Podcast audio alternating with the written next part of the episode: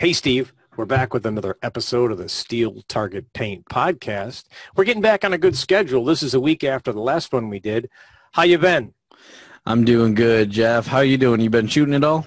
You know, I actually went and uh, and shot tonight. Uh, I didn't shoot for a week after the West Florida Championships. I took some time off. You know, I shot six guns, but being the match director and Uh, working with Dean, who was a range master, uh, it took a lot out of me. So I took a week off and uh, and relaxed. But I was out at the range, and uh, you'll never guess what I was doing today. Uh-oh. Tell me. I didn't shoot a single stage. Really? What were you Nope. doing? I was working on draws. Hey, there you go. Um, you know, and this is something I want uh, to, to point out to people out there is that, you know, it's one thing, it's great, you know, you set up uh, Roundabout or Pendulum or Five to Go and, and you shoot that, but you're really only focusing on that stage. And when you think about it, and of course you and I have talked, I call the first shot the draw, even if you're talking about a rimfire or a rifle. Um, you've got that four times on virtually every stage except for one stage, Outer Limits. And if you can cut a tenth of a second off, you're almost at a half second off your total time just in your in your first shot. Uh, in fact, I saw that uh, training video that you posted uh, working with Chris Barrett. Uh, I think it was on Accelerator. And uh, I think his draw was like a point four nine. Oh, yeah. Yeah, it and, was Accelerator. And that's huge. Uh, you know, for, you know, if you've got a point, I think mine, I'm probably good at point six five, point seven. So the difference between a point four nine, let's make it easy, call it a point five and a point seven, that's two tenths of a second. That's eight tenths of a second just on four shots. Oh, yeah. You know, so, uh, you know, I've been focusing a little more on the centerfire gun. So I went out and took the open gun, and uh, I took the dot off the, uh, the Sig because uh, I'm going to run – Uh, production and limited this weekend, and uh, also brought the uh, the single stack of all guns. Heck yeah. And uh, you know, ten inch blade at ten, fifteen and eight, eighteen yards, uh, working on some draws. So it was good. How about you? You been doing much shooting? Well, you know, I was going to say the same thing, that I took a week off after shooting the West Florida match, and then I realized, huh, that's a lie. I got my nineteen eleven back from Luke at K K M. I put a blog post out there to talk a little bit about that experience, and had a little bit of frustration with my nineteen eleven. And, you know, Jeff, I'm definitely a better rifle or long gun shooter than I am a handgun shooter. But there were times where I had flashes of brilliance with my nineteen eleven, and then and then there was flashes of something that wasn't so brilliant. And, and So uh, I've always had great luck, great luck with K K M barrels and drop-in, and also gunsmith guns and some of my S J C Glocks that I have. And I don't know, I probably got ten K K M barrels and, and other guns. I said, you know what, let me send it to the professional and the specialist and see what's going on. And and sure enough, there was uh, a fit issue going on with the gun. I won't get into the intimate details, but high level, Luke put in a, a new barrel for me, a K K M barrel, and man, that thing is, I feel like a bullseye shooter now. I'm, nice. Yeah, yeah, the barrel well, I, makes me a better shooter. I can tell you that already. So, well, you know, most times when you're missing, everybody wants to think it's the gun. It's it's usually the nut behind the trigger. Uh, it actually was the gun, Jeff. In this case, it was the gun. This one time.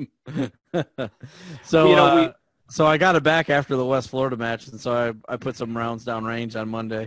I was giddy like a little schoolgirl, and then uh, took a little bit of time off, and then uh, the Chris Barrett came over to do some uh, training, and we shot, uh, I don't know, three different stages. We shot Accelerator, and then Showdown, and then we shot shot a little Outer Limits, and I posted my best video because, hey, there wasn't so many good best videos out there on Outer Limits, so I had to throw one up there so I could go back to it, make me feel good about myself.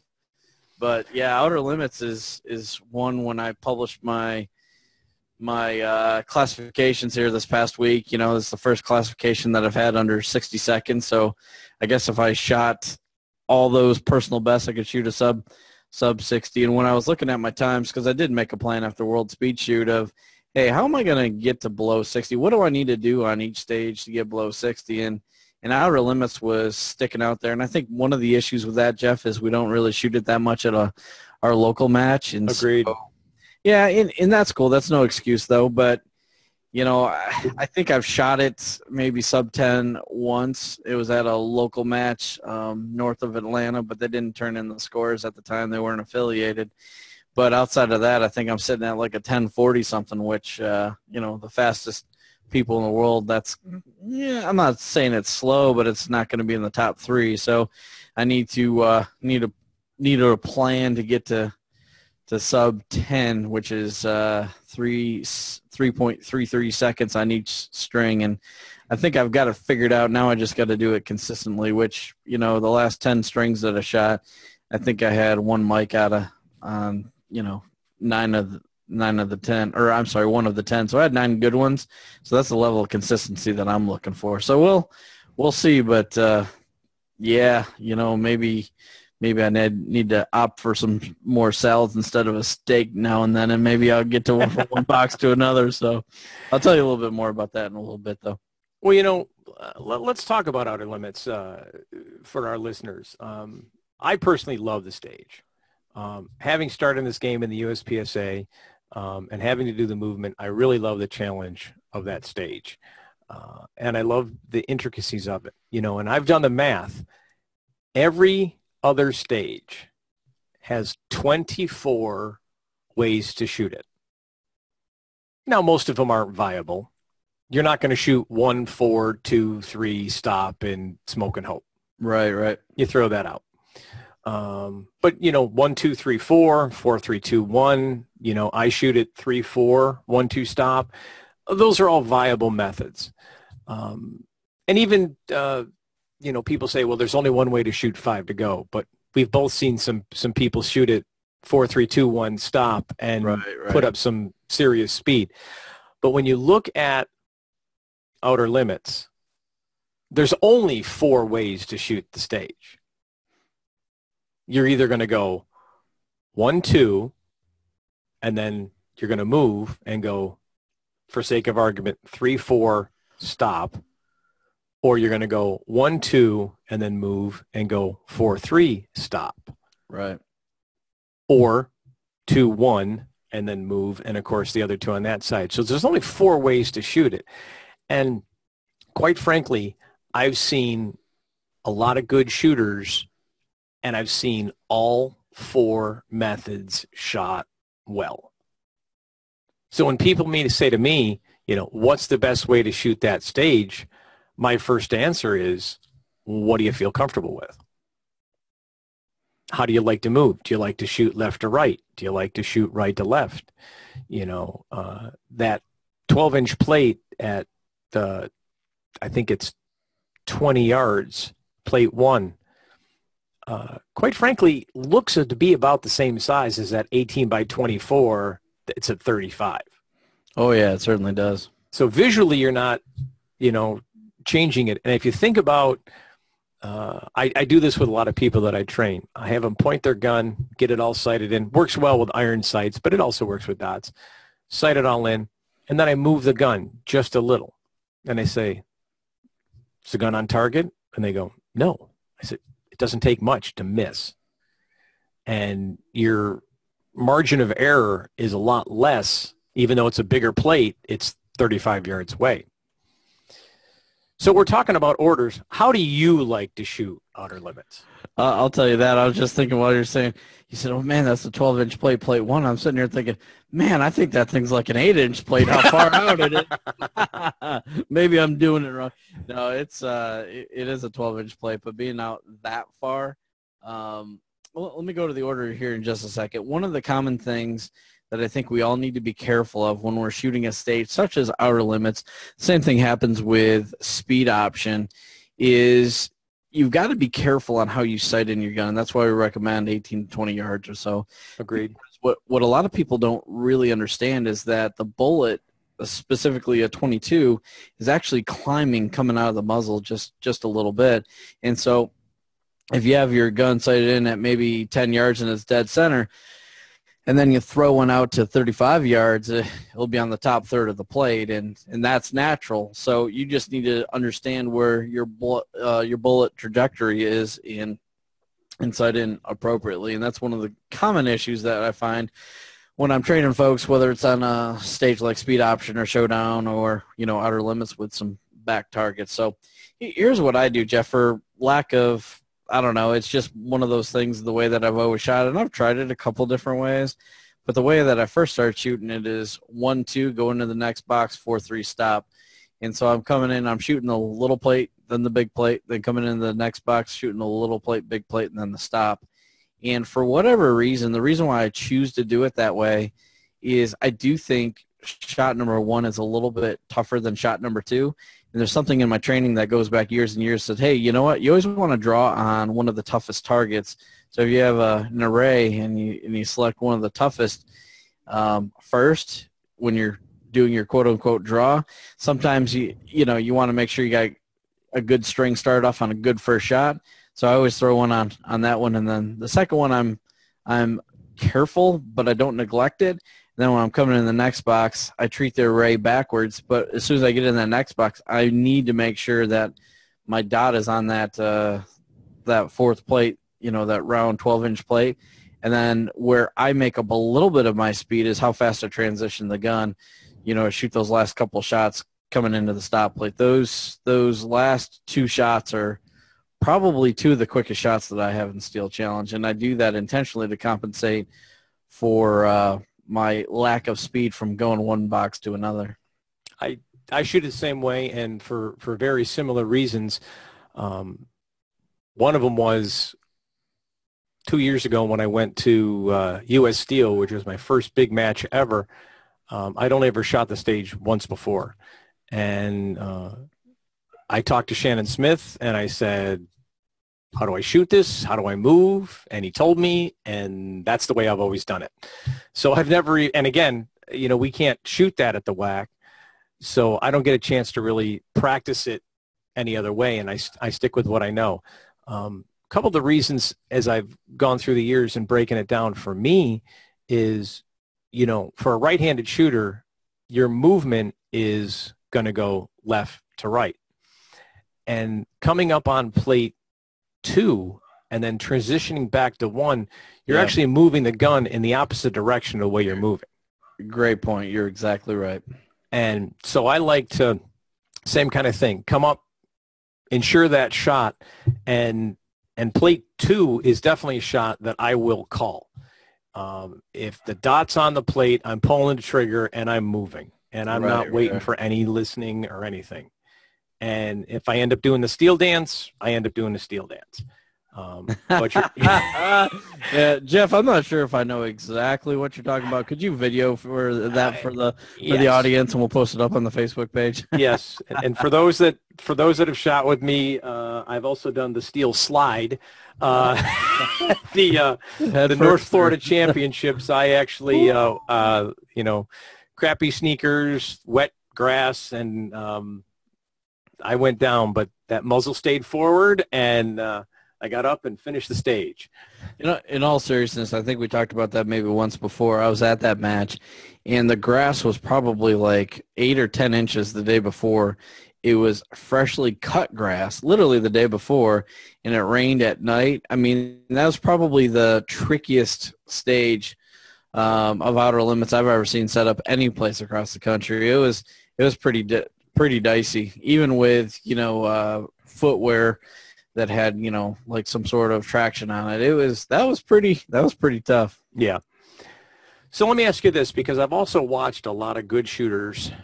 Um, after you've released the shot for plate two. Yep. For your rifle, what are you doing with it? Are you so keeping great. it shouldered? Are you dropping it? Explain to our listeners how you take uh, attack this stage. Well, you know, I think that's a great question, Jeff, because this past weekend I was trying some different things because, like I said, you know, I think I need to be in that nine fifty range, and and uh, so I was pushing it pretty, pretty darn hard. You know, I get that great first shot, and then I'm pulling up and calling the shot on the second one. And, and I'll, I'll share this little tidbit with you in conjunction with your question about what I do with the rifle.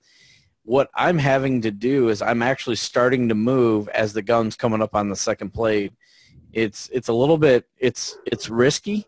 Um, but when, you know, compared to uh, Chris Baird, I think he shot like a nine sixty at the World Speed Shoot, and at Georgia, I think he shot a nine forty, and and I think in P C C I he may have the new world record. So he's shooting this thing in the mid in the mid nines. And anyway, um, to catch up to Chris on a stage like that where he's got a distinct athletic advantage to me, because I think he's like six foot eight and the guy weighs one hundred pounds soaking wet with six pack under each arm, but he's not old enough to drink yet, so that's another story. Mountain Dew, that's right, Mountain Dew.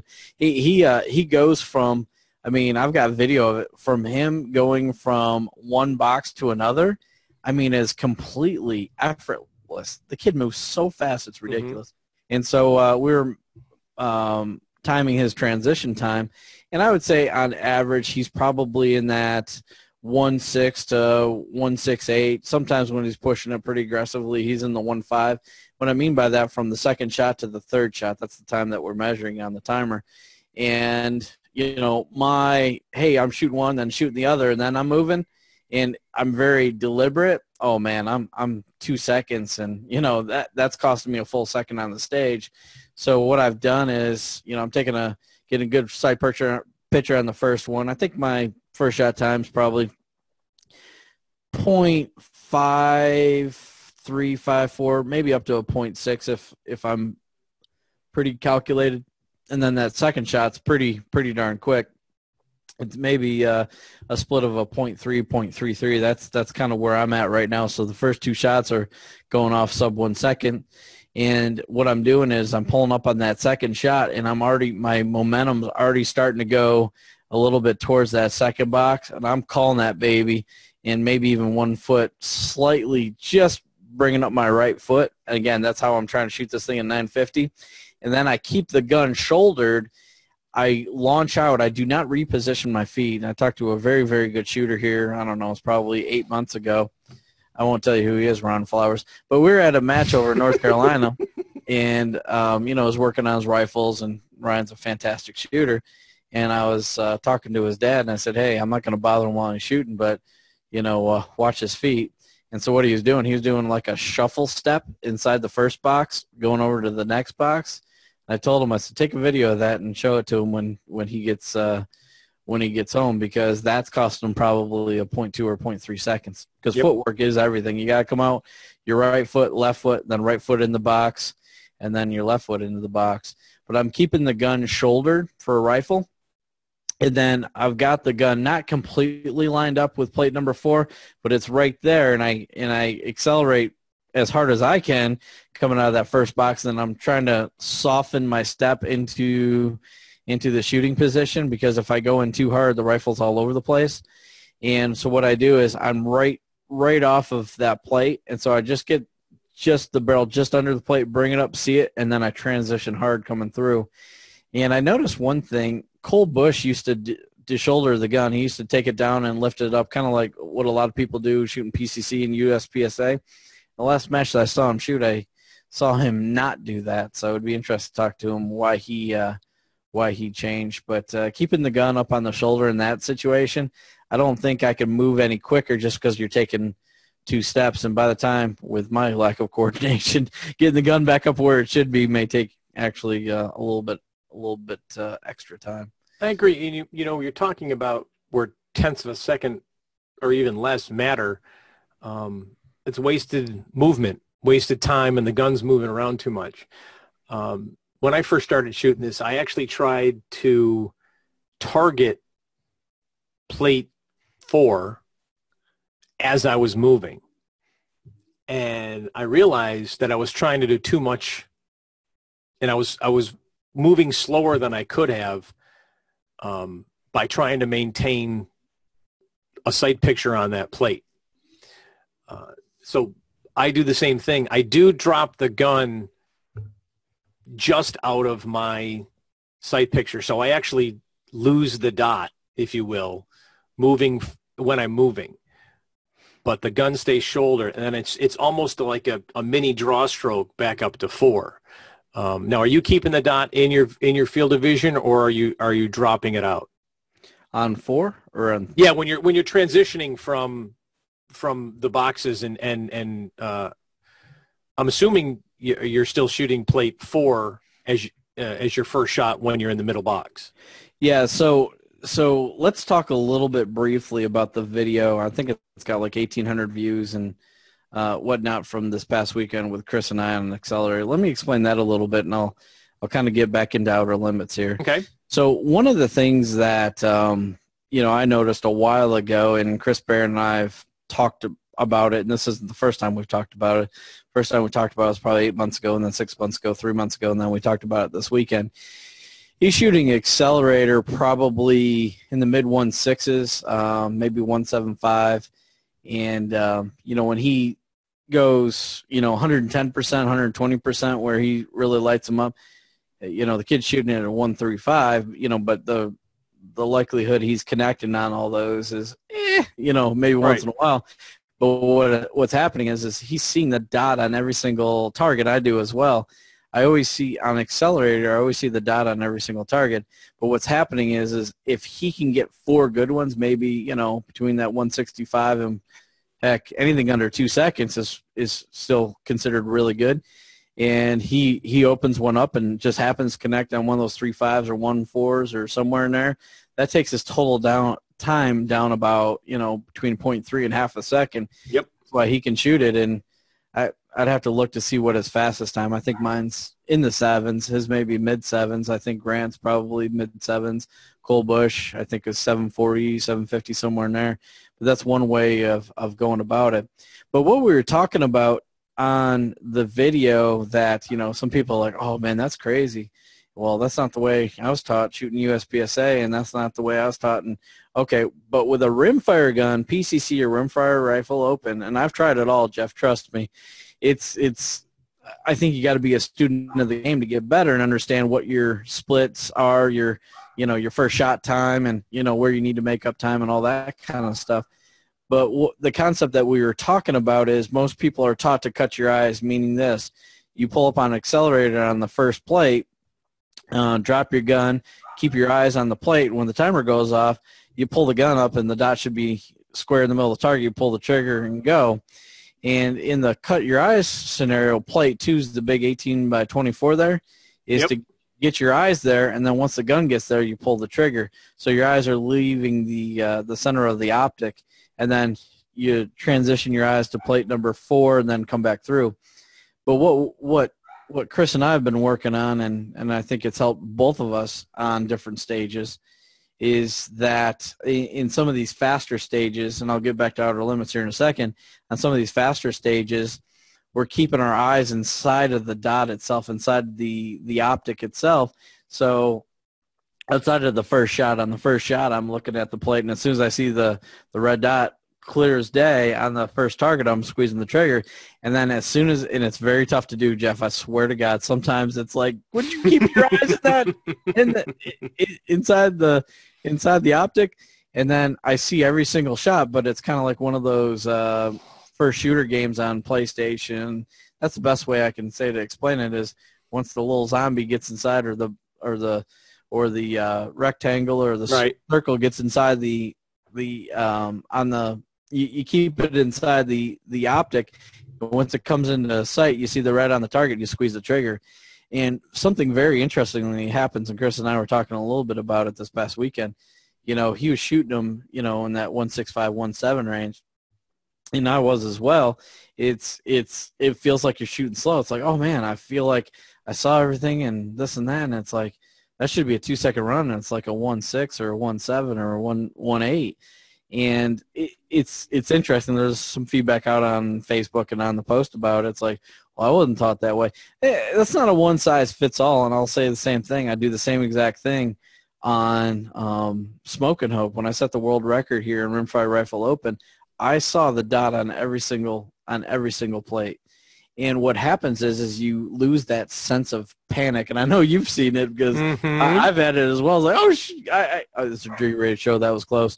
But I, I got to move the gun quicker. I got to shoot faster because the timer's not saying I'm shooting fast. And it's like, well, if you just see everything, and you got to see it quickly, but you see everything when you need to see it and pull the trigger, it's, uh, you know, good results and things go fast. So I tell you that to tell you this, that on Outer Limits, I raise the gun up, point it right at uh, plate number one, drop the gun down, timer goes up.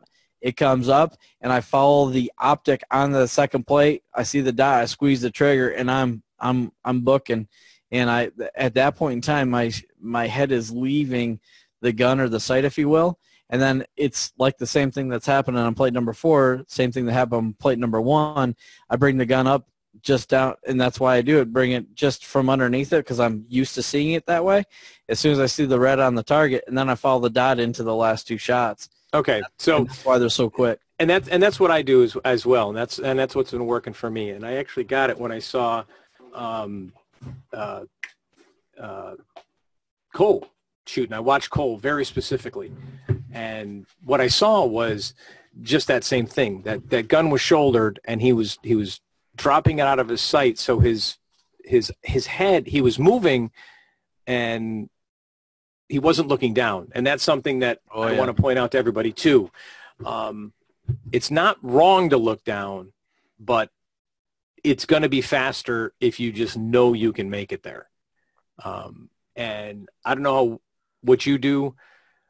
I personally put two blue strips of, of the painter's tape six foot apart, and one day just practiced what that movement felt like. And and I try not to look down anymore uh, because, again, to me, it's wasted movement. If I can keep my eye on that plate number four, the gun just out of view, know that I'm going to get there, and as soon as that left foot hits and that left foot either just makes it inside the, uh, the shooting box in the middle or sometimes comes down right on top of it, but as soon as that foot hits, I'm ready to break the shot. And I think the thing we got to be careful of, Jeff, and I'm not being critical, but at the World Speed Shoot this year, I don't know the size of the box themselves. I don't know if it was a two-inch box or if it was an inch and a quarter or something like that. But you got to be mindful when you're shooting Outer Limits because Agreed. one of the, one of the worst things you can have happen is is go down on a stage like that. And and we talked a little bit about you, but it is extremely seriously. As soon as you go into a falling motion, got to make sure your finger's outside the trigger, and yep. you should be doing that anyway um, in, in Outer Limits going from one box to another. But what happened at the World Speed Shoot is people were digging their foot in, digging their foot in.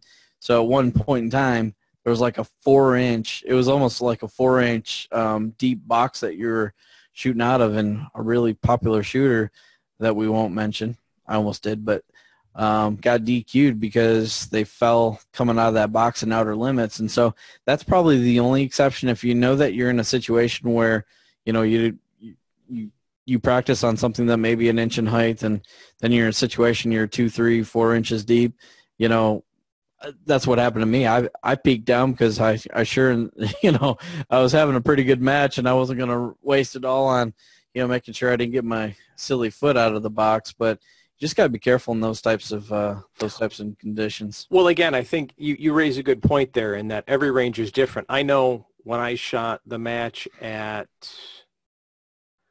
oh, what's the match? At Griffin. Okay. Yep. yep. The, the outside of the box, the gravel had actually rolled up, and it was almost a mound. Yeah. And I actually asked the R O, I said, if my foot's on the box, but I'm touching that, is that going to be considered a procedural? And this is something everybody's got to think about because, of course, if you don't make it into the box, if you're touching outside, and even if you're standing on the box, the way the rules are written, if you're standing on the box, but a part of your foot is touching outside, that's a procedural. Right. And so uh, you raise a good point is that you've got to look at every range, every stage, uh, and, and how you're going to, how you're going to uh, at attack that. Some people use the yeah, and the one I, I inch think that's P V C. A great point, Jeff, because in that video that I posted, I don't know if it was yesterday or something like that. It was, um, you know, at the end of the training session, I said, ah, let's do this. And I made fun of Chris Baird a little bit. Love you, Chris, like a brother, because there was a couple times he was, he was, you know, because when you're practicing, sometimes you got to push it and see how fast you can go before you fall off the edge. And my man, Chris, he, he found it. And he started, he started uh, shooting the last three shots in the, in the center box on one foot. I mean, it was, it was kind of all over the place, and he, a little pray and spray. And I think he, yeah, may have killed a woodland creature out behind the berm. Don't tell him I said that. But, uh, you know, but anyway, he, he had some rocking fast times, you know. Uh, I'm not sure if he connected doing that, that once. And so the video that we took, you know, his dad, Jeff, he uh, he volunteered to take a couple of videos. And that last one, I was like, all right, I'm going to open one up here. And so on that second shot, my body is moved over probably about eight inches or so when the second shot breaks. My foot's just coming up. But even if that foot is in the air and it's out in the middle while that shot's going off, as long as I'm not touching the ground with my right foot, correct, it's a, it's a non-issue. And then into the shooter's box, as long as my right foot's down and my left foot is in the air, I can shoot the last whatever shots. Just happened to be the last, I don't know, maybe it was the first two out of the last three. Um, my left foot was up in the air and, you know, it hit, and I caught a two eighty-nine. I was like, man, I wish I could bottle that. But, you know, it's uh, you just got to be careful of those types of things, because you can ruin uh, a pretty good run by discharging around outside of the box like that. Well, you know, you raised a couple of good points here that I want to I want to step back on. And, and and early on, you know, and one of the first videos I ever watched um, was a great video put out by Trenton Mitsuoka mm-hmm. on shooting the Outer Limits. And where he talks about your most aggressive move is your first step. Yeah, coming out of the box. And then everything else, you're actually slowing down and smoothing. Now, I'm not, didn't say go slow. I said slowing down. Um, because if you get into the box and then have to settle, that's time wasted. Yeah, we talk in the box. Yeah, to describe that to a shooter, when we talk about settle, it means being able to get the gun in the sight on that target by the time you get into that box, because that time when you're actually inside the box to trying to get that dot or front sight on, on that target, that's how long, when Jeff's talking about settling, that's how long, that's how long that it, uh, that it takes. But you cannot shoot those last three shots aggressively, you know, from the, the back plate to the stop plate, if you if you don't have the, the dot on that front sight or on that uh, plate number four in the example that we're using, because if you're kind of all over the place on that one, you're going to probably take a little bit extra time to settle on the back plate before you hit the stop plate pretty hard. And so it's it's very important to hit that plate four, again, in the order that we're talking about, hit that plate four under control, uh, like I shared a little bit ago. You know, that's where I make up a little time on some of the best shooters out there is my transition coming off of that uh, plate number four. I'm trying to make up for my inability to get from one box to another as quick as somebody like, you know, fill in the blank, you know, McKenzie or Cole or Grant or Chris or Colby or, I don't know, it seemed like a long list there, Jeff. Yeah, the way, but they're all under twenty. It doesn't count. Yeah, that's true. That's true. We, the other thing, the other point is uh, you were talking about footwork. Um, And I've had a number of people ask me, you know, should I cross my feet? Um, you know, how should I move? Um, and I think a lot of different people, it's a lot of different styles. I don't cross my feet. Um, I take that first big step with my right foot, and my left foot comes to it, and then I take another step, and I'm in the box. Right. Um, I don't like crossing my feet because it's, again, it's, to me, it's too much twisting motion that isn't helping me get prepared to, to, to, to uh, break a shot on plate four. Um, the other thing that I've noticed, and I've done this a lot, and uh, I had a great guy, uh, uh, older shooter, Dwayne Collins, but he's a wealth of information. And I used to end in the second box with my left foot, and I would shoot on my toe. So my right foot would be flat foot, and my left foot would be, I would just be on my toe. Yeah, yeah, yeah. And he's like, why are you doing that? And I said, well, it's faster. He's like, no, it's not. No, it's not. And you're not as stable yeah, on your toe. You're exactly right. That's that's exactly what I was going to say, Jeff, because I've seen quite a few good shooters do that. And, you know, it may work out sometimes, but the lack of stability, again, if you're driving, pushing the gun pretty hard like I am, whew, yeah, you know, you may shoot that fifth shot and you're falling out of the box again, but just got to be careful with that. Yep, I agree. Now, uh, do you do it any different? I mean, again, you you you're a, a fantastic rifle shooter and a and a and a very good pistol shooter. But do you do it much different when you're shooting pistols, either rimfire or center fire? Let's uh, let's stay on talk a little bit about the rimfire side of things. The, uh, the center fire I could talk to in theory. It's it's just one of those things. Okay. That, you know, I was talking to a couple of people this past weekend about center fire, and I. I love to shoot it, but it's one of those things that, you know, I may shoot uh, handgun center fire maybe only five thousand rounds a year, six, seven thousand rounds a year. I'll shoot twenty thousand through my P C C, and I'll shoot another fifty, sixty, seventy thousand in rimfire. So I don't know. It's one of those things. It's like, what do you really want to be good at? And, you know, maybe one of these times I'll just say, hey, because I love shooting open. I love shooting my nineteen eleven, love shooting carry optics, and uh, love shooting revolver. You know what? I love shooting it all, Jeff. I guess is what I'm coming down to. I'm with you, brother. I'm with but, you. But in order to stay as one of the, you know, the best rimfire, specifically rimfire rifle and P C C open shooters, and what I think in the country, you gotta kind of stay with it and practice. Sure. It, you know, sure. And so that's where I wanna. That's where I feel like I am, and that's where I want to stay. And so I, it's it's tough to give that up. And I've focused a little bit more on the iron sight guns here. Uh, all lately, right, but. Well, I have a next question that I think uh, a lot of a lot of a lot of our listeners would like to hear your take on it, okay. And that is your start position. Okay. Uh huh. Now those plates are twenty yards and thirty-five yards away from the front of the box. Right. Okay. Yep. And we have to move. If you're a right-handed shooter, you're moving right to left. So I know where I like to stand, but why don't you tell people where you like to stand? All right. So I'm going to answer that question. I'm going to go back to the other question. Okay, like, yeah. So I like to stand in – it's it's one of those things that I'm five foot uh, – let's say five foot nine and a half, but I, I'm five foot nothing. So um, disproportionately, people are going to start looking at me weird now. But from my waist to my head is a lot longer than the waist to my toe, so I've got short legs. Thanks, Dad. Appreciate that. Um, so what happens is on the first on the first shot in the first box, I actually almost have my feet completely together, maybe slightly apart. Um, if they're apart, they're not more than a couple inches apart, which is not stable compared to all the other stages that I'm shooting fast at. So I've learned to compensate for that a little bit. But I stand probably in the uh, a third from the back of the box because I've got a natural motion when I'm coming out with my right foot left and then right.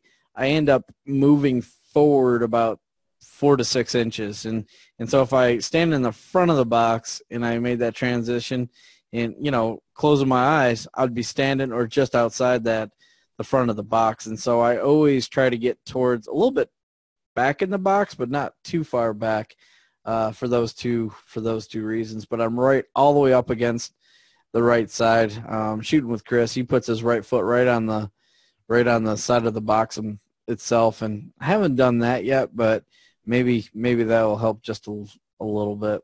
That's about where I stand too, and and I, I've showed a lot of people this is that, and you pointed out, even if you closed your eyes, you know you're going to move forward. Um, most people when they move laterally, also move forward. Right, right. It's not a natural motion to move laterally and move backward. Right. So I've seen some people where they're actually standing in the front of the box. And let's face it, the box is four, it's a four-foot box. So is there really a difference between twenty or twenty-one yards, one foot? And it's not even that. Not is really. That really going to make a difference? thirty-five yards, thirty-six yards? That distance is, is irrelevant.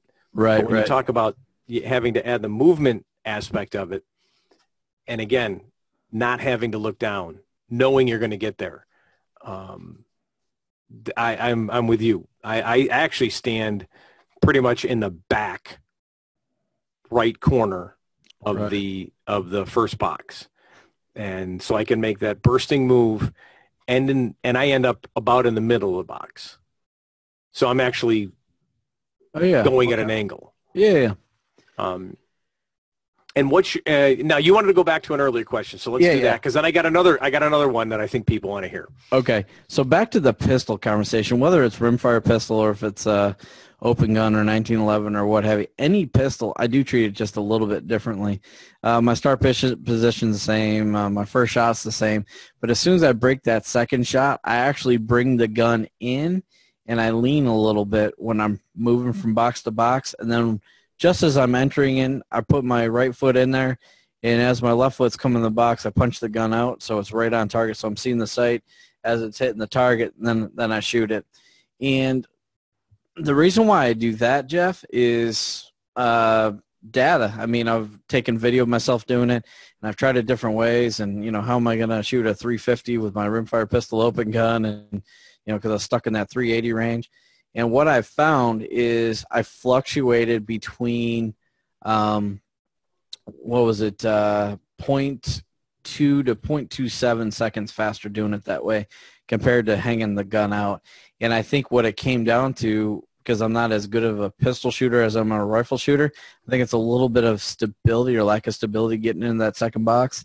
And I tried actually slowing down, and it it was slow. So I remember talking with, uh, I think it was Max or maybe it was Dave. Um, those guys were bringing in the gun as they were moving. And so um, they ended up shaving shaving some precious precious time. Almost saved me a second on, on um, uh, the whole stage. Let me. I'm going to put a shameless plug in here. First of all, I agree with you completely. Um, and I think part of it is is that just don't even have a gun in your hand.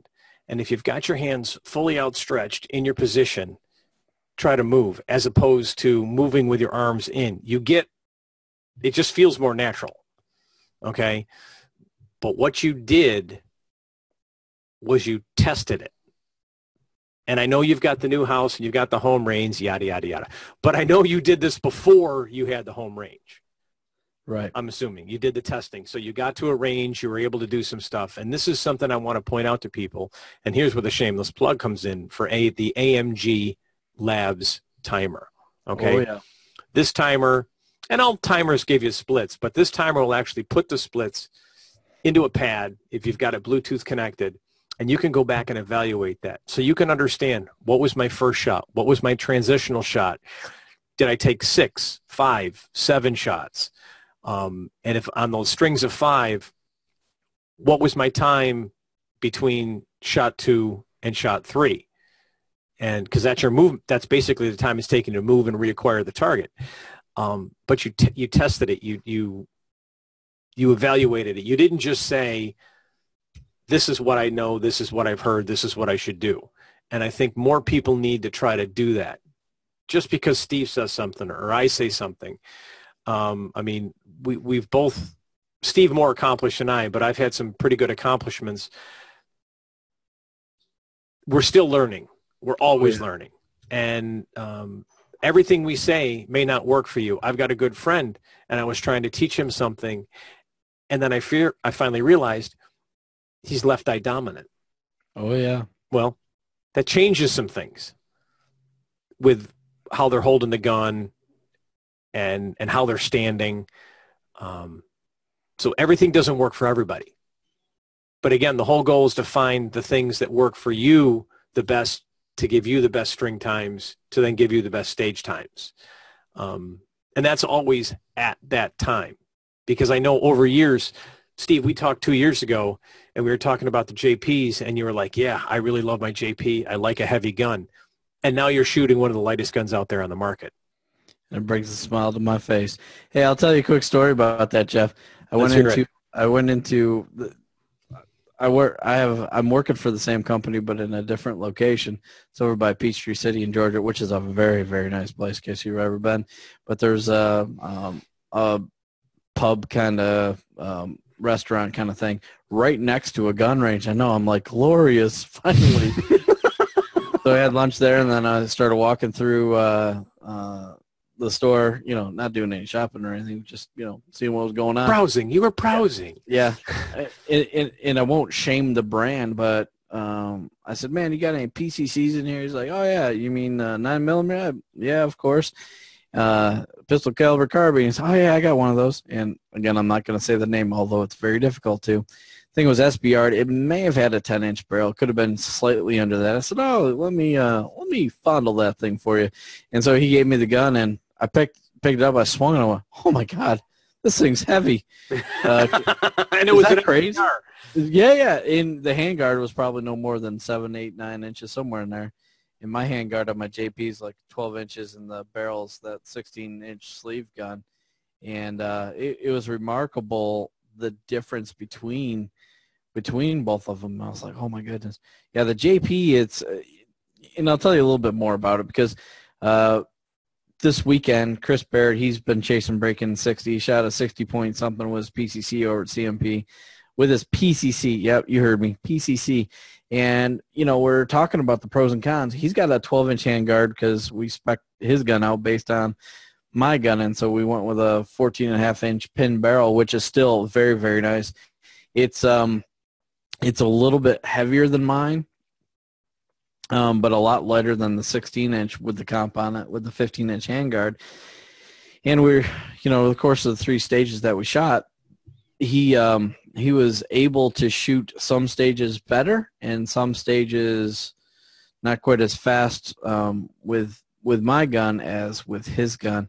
And that's the pro and con to it. You know, fast stages like Smoke and Hope, my gun's going to be faster than his all day long. But stages, even like Accelerator, where you're pushing the gun extremely hard, his gun felt a little bit more in control because there's a little bit more weight out there. And I think Five to Go is the same. I think Pendulum's the same. But even stages like Showdown, my gun's faster than his. Roundabout, I'm sure yours, you know. It, yeah, it's it's the same thing. But, it, you know, you're talking point one five, maybe a string or something like that. But there's that balance between um, stability. So I, I think that uh, you got to find what's what's right for you. Unfortunately, you know, you can't just go to, well, maybe you can go to J P and shoot some stuff and, uh, you know, find what gun fits for you. But overall, um, friends of the podcast, Lori O'Rear, she was down in Florida and she was trying a bunch of different guns and and uh, she ended up shooting my J P. And it's it's it's the the thing that J P has perfected, when you get the J P guys back on here, is that's that S C S, that silent capture system. Yes, is it's important if you get the short stroke, which is the five weight, or the regular stroke, which is the four weight, is you tune the weights to the load of your gun, or you tune the load to your overall system. So I was talking with somebody over Facebook two days ago about, you know, this gun's beating me up and blah, blah, blah. And they had the um, J P buffer in it. And I said, well, what, what loads you run? Oh, it's one hundred twenty-four grain going nine hundred fifty, you know, feet per second. I'm like, yeah, no kidding. It's beat the, you know what, out of you, because you got three stainless on there and uh, two tungsten. Throw two more tungsten on there, or even three more tungsten. That baby's going to shoot like a dream. And, and other systems aren't as adjustable. And, you know, there was another brand. Again, I'm not going to get brand shame, brand shaming. But that they shot, and it's like you have that spring going next to your head, which is so distracting. Uh, it's just I, I can't believe people put stuff on the market like that, but it drives you crazy. But that's one of the reasons why I shoot the the J P stuff. And I'm not sitting here saying that, you know, everybody's got money to um, fork over two thousand dollars on your gun, but I do have a discount code for five percent off if you need it. But anyway, it's uh. It, you know, it's it, different equipment. You know, same thing with the rimfire rifle open gun. It's It's a little bit lighter. It's faster on transitions. You just got to hold the gun and pull it in a little bit more on some of the more tougher shots, so it's not moving moving around on as much. Well, you know, so two points, uh, and then I'll stop asking my questions because I think this has been a really good session. Um, and you just alluded to, and that was gripping the gun. Oh, yeah. And I think this is a mistake a lot of people make, specifically for those that shoot P C C and also shoot rimfire rifle, which is – most everybody that shoots P C C shoots a rimfire rifle, and if you start rimfire rifle, you end up wanting to get a P C C. Um, and I've had a lot of people ask Jeff, me, you know, Jeff, I, Jeff, it's, it's really a natural progression. It is. It uh, is. Go ahead. But I've had a lot of people say, I shoot my P C C better than I shoot my rimfire rifle. And, I, and, and I go, do you want me to tell you why? And they went, yeah. I said, because you don't respect the twenty-two. You don't respect the rimfire. Yep. I said, you say to yourself, oh, it's a rimfire gun. There's not enough, re- not as much recoil. And you don't grip the gun like you grip the P C C. Right. You know, and I tell everybody, yeah, I said, when yeah. you come off a stage, five strings, and you're putting that gun back in the bag or on your cart, if it doesn't feel like it's still in your shoulder, and I'm not talking about pain, but if it doesn't, if you don't still have a little bit of uh, a feel of it being in your shoulder, you weren't gripping the gun hard enough. Yeah. You know, and when you suddenly start getting people to realize, if I really grip that gun in there, that that that dot, or if you're shooting iron sights, that sight picture doesn't move. Yep. Yep. And when it doesn't move, it sure makes it a lot more fun to shoot, because then you're not hunting and pecking for that. Oh yeah, for sure. But let's jump back to the last point I want to ask you about on Outer Limits, and that is your ending position. Now, I know the answer to this.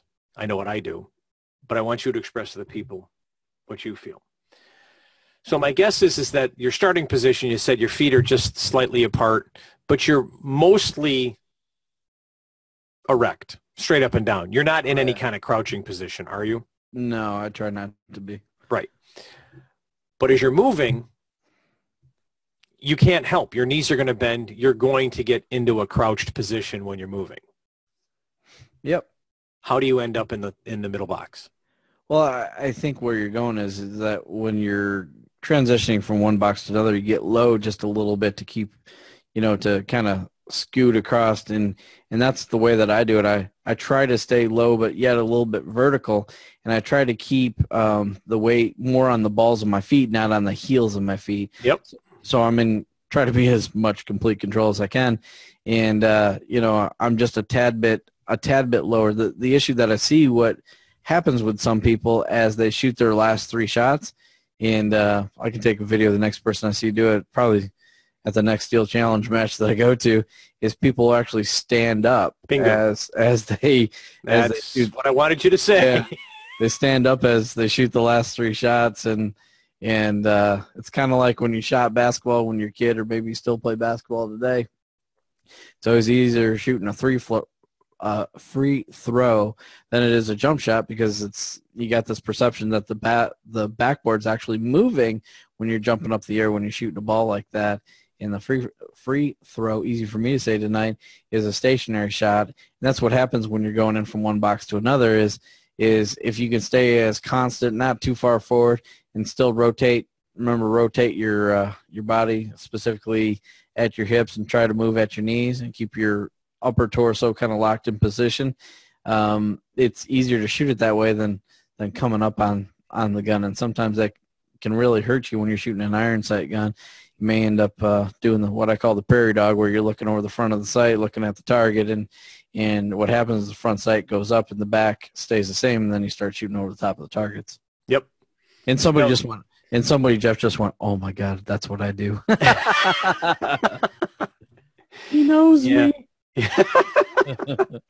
He's been there. He he's bought every T-shirt, all the socks. He's got them all. He could wear the wardrobe of all the issues you've all been through. Oh, there's not too many I haven't done or seen. That's for sure.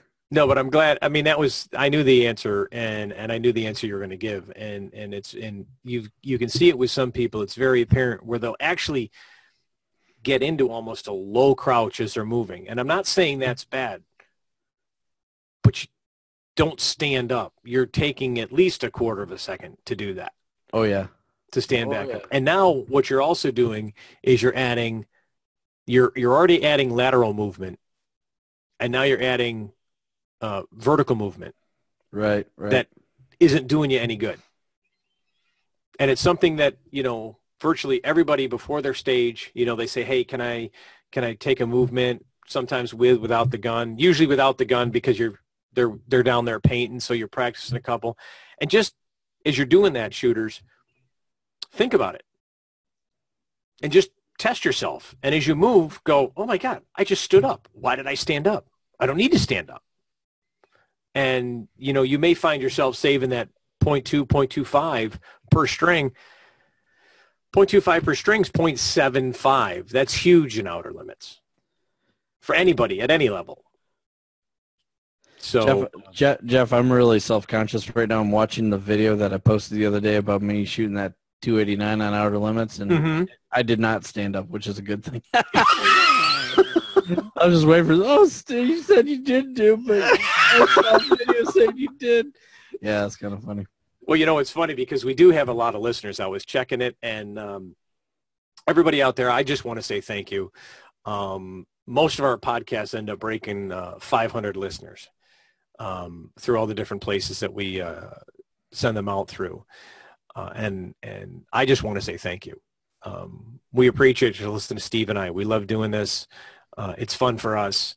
Um, and contrary to popular belief, we don't get paid. Um, this is a labor of love. Uh, in fact, it's cost us both money because we've bought microphones, so we sound a little better. Um, but uh, I just want to say thanks again. We should say that every episode, but I would, I, I want to clearly say that uh, on this one. Yeah, I echo those comments, Jeff. I really appreciate it. It means a lot to me. I, I know it was most recently down the West Florida uh, Steel Challenge Championship match at your club. I think I had seven or eight people come up and talk to me and thank me for doing the podcast and whatnot. And it was uh, it was crazy. Some of the questions.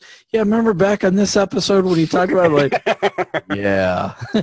No, it, it was it was really cool to. to talk uh, to talk to some of the folks that listen to the podcast. Is very humbling, and, and uh, having that type of positive feedback makes me want to get back on the microphone again to, to, you know, to chat about what's going on in the shooting world and Steel Challenge, specifically a little Rimfire Challenge, a little U S P S A. And, you know, we've been very humbled by the guests that we've had, everybody from, you know, Larry Joe Steele Junior, Steel Target Paint, uh, Brian at Hunter's H D Gold, to Mike Foley, El Prez. I mean, there's just, you know, whenever we've asked somebody in the industry, and we've got a list of some folks that we're going to have on soon, but, uh, you know, I haven't had a single person, and I'm not doing that. So it, it's pretty cool. Oh, yeah, you guys are doing the podcast, you know, folks that we don't have a relationship with, and uh, maybe the timer guy, we'll find out, Jeff.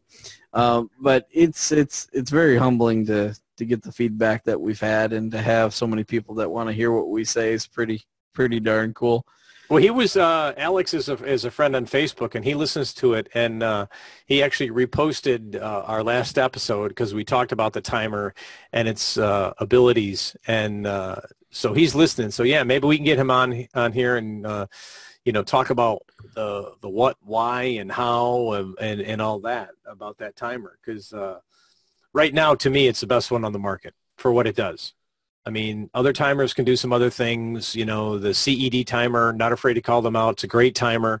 Uh, if you get one with the R F chip, you can actually have it go to the big board, which is kind of cool. But when you look at the whole package, what the A M G does, the Bluetooth to the device, I mean, we just ran we ran that entire West Florida match with those timers, and the person on the pad hit a button. And, and you know what's cool about the timer, because I think I sold one this weekend, is looking at the first, second, third, fourth, fifth, sixth shot, if, you, if you're unfortunately getting to that. Right. I haven't seen if it goes out, goes out to like ten or twelve. When you're shooting shot, single stack, right? Yeah, maybe. All I got or your ten. K K M barrel when you're oh, shooting single stack. Oh, reload. Um, yeah, one of the one of the coolest things that, you know, that I was talking to Chris about is like, look, if you're, you know, you need to burn this stuff consciously into your subconscious when you're shooting. And the last three strings I shot before that two eighty-nine, we're getting all crazy and stuff. The on the first two shots, because I was trying to be consistent, because I'm trying to push that second shot as I'm moving a little bit.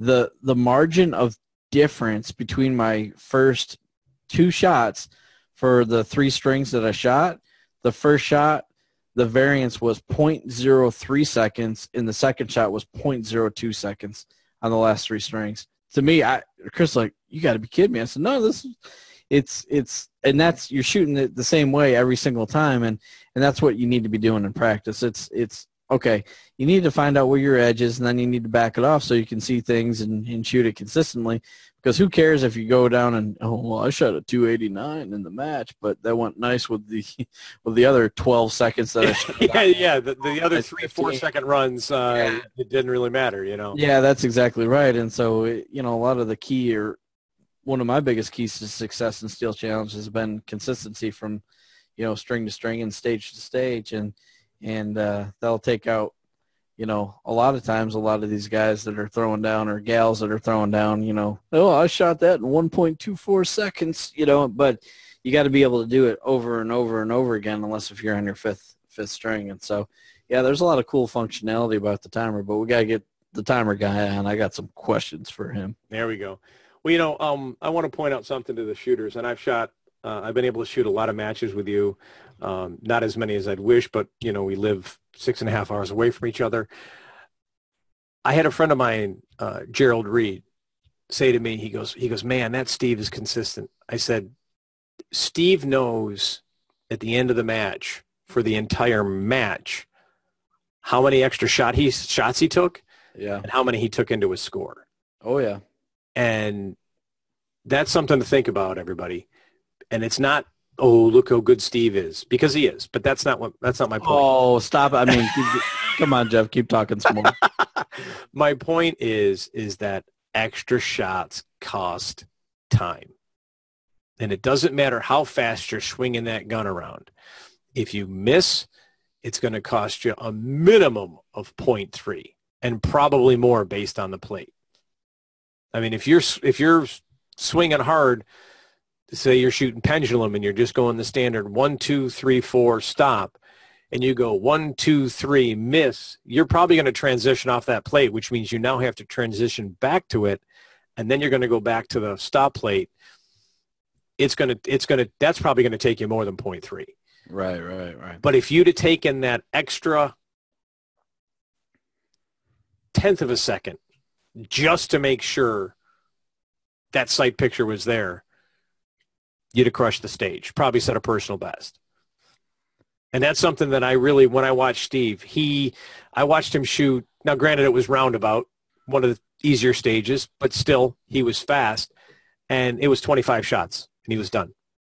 Yeah. There was no extras. And even when he was, you know, he put four in the, four in the bank, that fifth, you know, and to quote our good friend, Tom Nalen, blind squirrel run. Oh yeah. Wasn't at one hundred fifty percent. Because you didn't need to do one hundred fifty percent. Yep. You were probably at one fifteen, maybe one twenty. Yep. You know, pushing those transitions, maybe pulling the trigger before you had the perfect sight picture, but you're going, I got four in the bag. Oh, yeah. You know, um, so take that into take that into account, people, because uh, it, it uh, just think about how many, you know, when you go home, just, if you took two hundred fifty rounds of the match, how many you got left? That's all the extra shots you took. And then maybe try to figure out how many you actually took into score. How many non-five-shot strings did you take into score? Um, it matters. It can make a big difference. You know, even, what, point three seconds on two strings a stage for every stage is point six times eight is, that's almost five seconds. Oh, yeah. And, and so, there's and there's a lot of placements that are that are separated, like in Rimfire Rifle Open and West Florida match, by point zero three seconds. It's crazy. It's it's it's a fraction of a makeup shot, and it's uh, you know, some people don't like to hear their times, but early on the lesson that I learned was is uh, I had a great one. I was like, oh yeah, watch this. No, that was the wrong approach.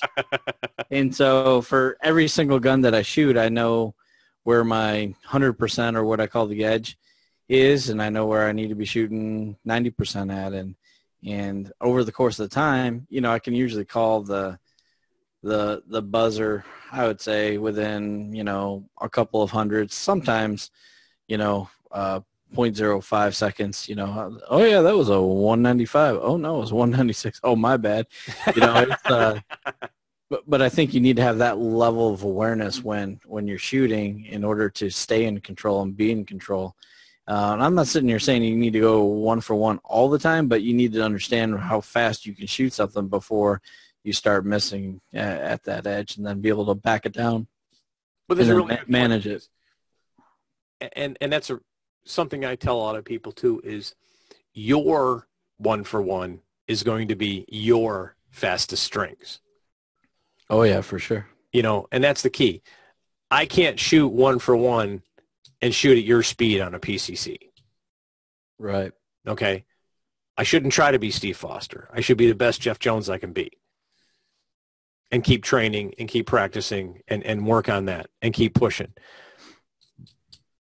I think a lot of people think that, you know, I have to go one for one and go fast. And you do. But you got to find, you know, I love your description of the edge. Um, and that, you know, your first string in a, in a, in a match, what, you're maybe shooting at ninety percent of your edge. You're sitting there, okay, I'm going to get the feel. I'm going to get in. You're not going out at one hundred ten percent. Yeah, and be able to to throttle that, like, you know, at the West Florida Steel Challenge match. I know we talked a little bit about it uh, last week, but I know that I'm not going to shoot one hundred percent stage times there. And so even on Roundabout, I think it was Rimfire Rifle Open, I shot a good eighty-five, ninety percent round. Like, oh, okay. Then I tried to dial it up to like ninety-five, and I, oh, man, what just happened? And then, you know what I mean? And then I backed it down and shot uh, three more clean ones. But you got to be able to have that ability to control how fast you're shooting and, and moving the gun and have that level of awareness, which does take time. So if you think that you're going to shoot a monthly match uh, once a month or twice a month and get better, eh, you may, but you know, you really need to practice in, in order to get better. And that's one of the things that Chris and I were talking about. I should have recorded the conversation and just played it, but one, you know, one of the things that we talked about is the, the big difference in why people are getting better and whatnot is shoot more, you know, yeah, able to not go to a, it's different. You don't need to go to a range and dump a thousand rounds every practice session. Yeah. Once a week, you know, Chris and I probably burn through seven fifty, eight hundred, maybe even a thousand rounds. Um, in a four or five hour training session, but you know, during the week I'll shoot one hundred fifty or two hundred here, one hundred fifty, two hundred there, and leading up to a big match I may dump a, a little bit extra. But you know, it's uh when you start shooting one hundred rounds here, a couple hundred rounds there, they do add up over the course of a week to well over a thousand. But you know, it's it's it's okay to take time off after a match, and I encourage that. And And if you're getting frustrated with something, put the gun down for a little bit and come back to it in a couple of days or a week later, and then and then get out there and practice. But if you're frustrated and and you're just burning ammo, eh, there's probably better use of time.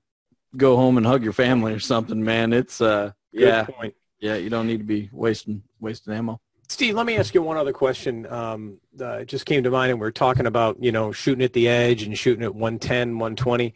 When you've put those four strings in the bank, okay, and you're coming up and going, okay, I get my blind squirrel, whether you call it that or not, we all know what it means.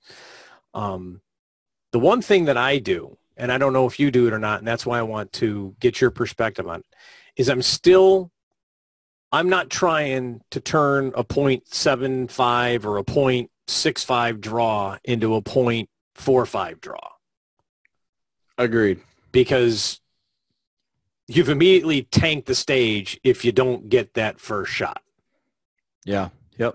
So yep. I tend, I tend to maybe, I don't even want to say snap a little harder, maybe just dig in and, and maybe take a chance on that first shot, but really saying to myself, I'm going to try to make this up in more of the trend, you know, faster transitions. Yeah. And I, yeah, I would do the, I do the same thing. I mean, you know, if I went out there on some of these stages, and I think the fastest string time I've ever had in competition was one point one eight seconds. It was on Showdown. And that one, you know, just messing around. We're at a local match, blah, blah. Hey, watch this.